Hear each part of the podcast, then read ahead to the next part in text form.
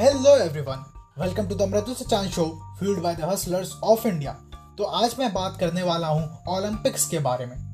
Olympic game की शुरुआत 776 BC में एंशियंट यूनान में ही हो गई थी। ओलंपिक गेम्स को सबसे पहले यूनान की कैपिटल इथेंस में खेला गया। उस टाइम ओलंपिक्स में रथ सवारी, घुड़सवारी, कुश्ती, दौड़ और मुक्केबाजी हुआ करती थी। ओलंपिक गेम्स की शुरुआत के पहले एक मशाल भी जलाई जाती थी और ऐसा माना जाता है कि तब उस मशाल को सन की हेल्प से जलाया जाता था और इस मशाल को गेम एंड होने तक जलाए रखा जाता था। ये मशाल पीस, फ्रेंडशिप और यूनिटी को रिप्रेजेंट करती है। ओलंपिक नेम इसलिए रखा गया क्योंकि इसे ब्रीज के ओलंपिया में खेला जाता था। ओलंपिक गेम्स का सिंबल एक फ्लैग है जिसमें फाइव कलरफुल इंटरलॉकिंग रिंग है। ये five ring five different continents को रिप्रेजेंट करते हैं।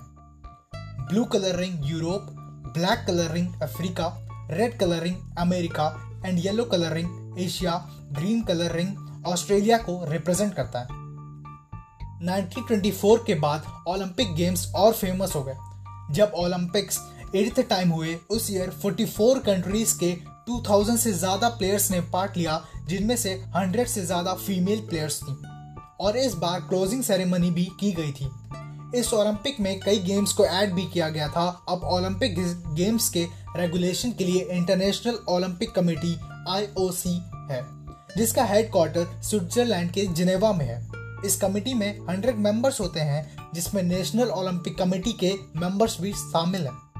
यही कमेटी डिसाइड करती है कि नेक्स्ट ओलंपिक कब और किस कंट्री में होगा। अब जिस भी कंट्री में ओलंपिक गेम्स होते हैं वहाँ स्टार्ट होने से पहले ओपनिंग सेरेमनी और गेम्स खत्म होने के बाद क्लोजिंग सेरेमनी होती है So that's all for today's episode. You can follow the Mridul Stan Show page on Instagram and Facebook and, con- and can also join our Telegram channel to get early updates of our episodes and get in touch with me. See you in the next episode. Till then, take care, stay safe.